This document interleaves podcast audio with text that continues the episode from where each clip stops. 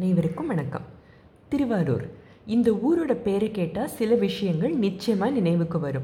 அதுலேயும் முக்கியமாக திருவாரூர் தேர். இதை ஆழித்தேர் அப்படின்னு சொல்லுவாங்க. தியாகேசருக்கு ஆழித்தேர் வித்தகர் அப்படிங்கிற ஒரு பேர் உண்டு. இது எல்லா கோயில் தேர்களையும் விட ரொம்ப பெருசு அப்படின்னு உங்களுக்கு எல்லாருக்கும் தெரியும்.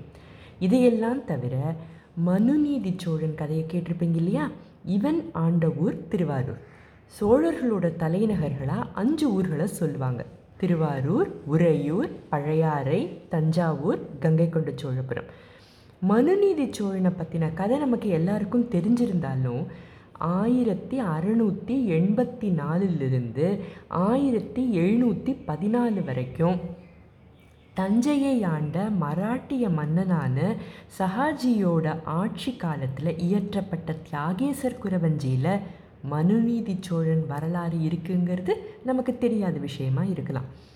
திருவாரூர் தியாகேசர் கோயிலோட இரண்டாம் திருச்சுற்று சுவரில் இருக்கிற விக்ரம சோழன் கால கல்வெட்டில் இந்த கதை பற்றின குறிப்பு இருக்குது தவிர சிற்பமாகவும் செதுக்கி வச்சுருக்காங்க இந்த கோயிலில்.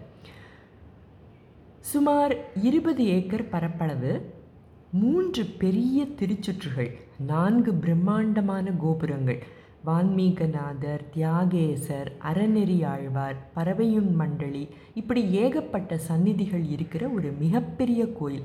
அப்புறம் அம்மன் கோயில்கள் மண்டபங்கள் சிற்றாலயங்கள் எல்லாமும் உண்டு.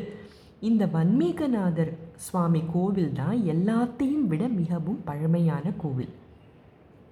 இதை திருவாரூர் பூங்கோயில் அப்படின்னு அப்பர் பாடியிருக்கார். புற்றிடங்கொண்ட பெருமான் அப்படின்னும் இவருக்கு ஒரு பேருண்டு.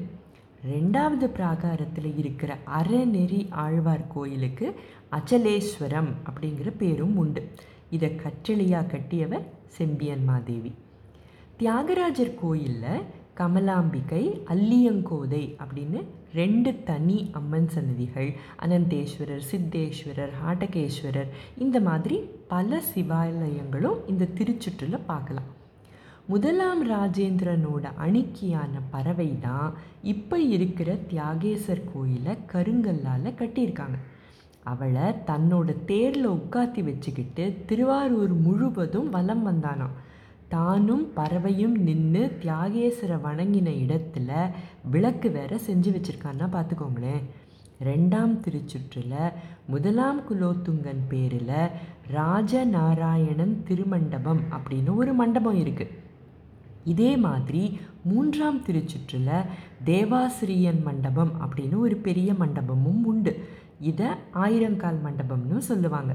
சுந்தரர் சிவபெருமானோட நண்பர் அப்படிங்கிறது சைவம் சொல்லும். அதனால சிவனோட உரையாடுவாராம். அப்போ ஒரு நாள் இந்த தேவாசிரியன் மண்டபத்தில் நிறைய சிவனடியார்கள் உட்கார்ந்துருந்ததை பார்த்துட்டு இவங்க எல்லாரும் யார் அப்படின்னு ஈசன் கிட்ட சுந்தரர் கேட்டாராம். சிவபெருமானும் அவங்களோட பெருமையை சொல்லி சுந்தரரையும் அவங்கள பற்றி பாடச் சொல்லி தில்லைவாழ் அந்தணர் அப்படின்னு முதல் அடியையும் எடுத்து கொடுத்தாராம். ஸோ அடுத்த முறை திருவாரூர் போகும்போது சுந்தரர் திருத்தொண்டர் தொகை பாட காரணமாக இருந்த இந்த தேவாசிரியன் மண்டபத்தை மறக்காமல் பார்த்துட்டு வாங்க. இவ்வளோ சின்ன மெசேஜில் எல்லாம் திருவாரூரை அடக்கிட முடியாது.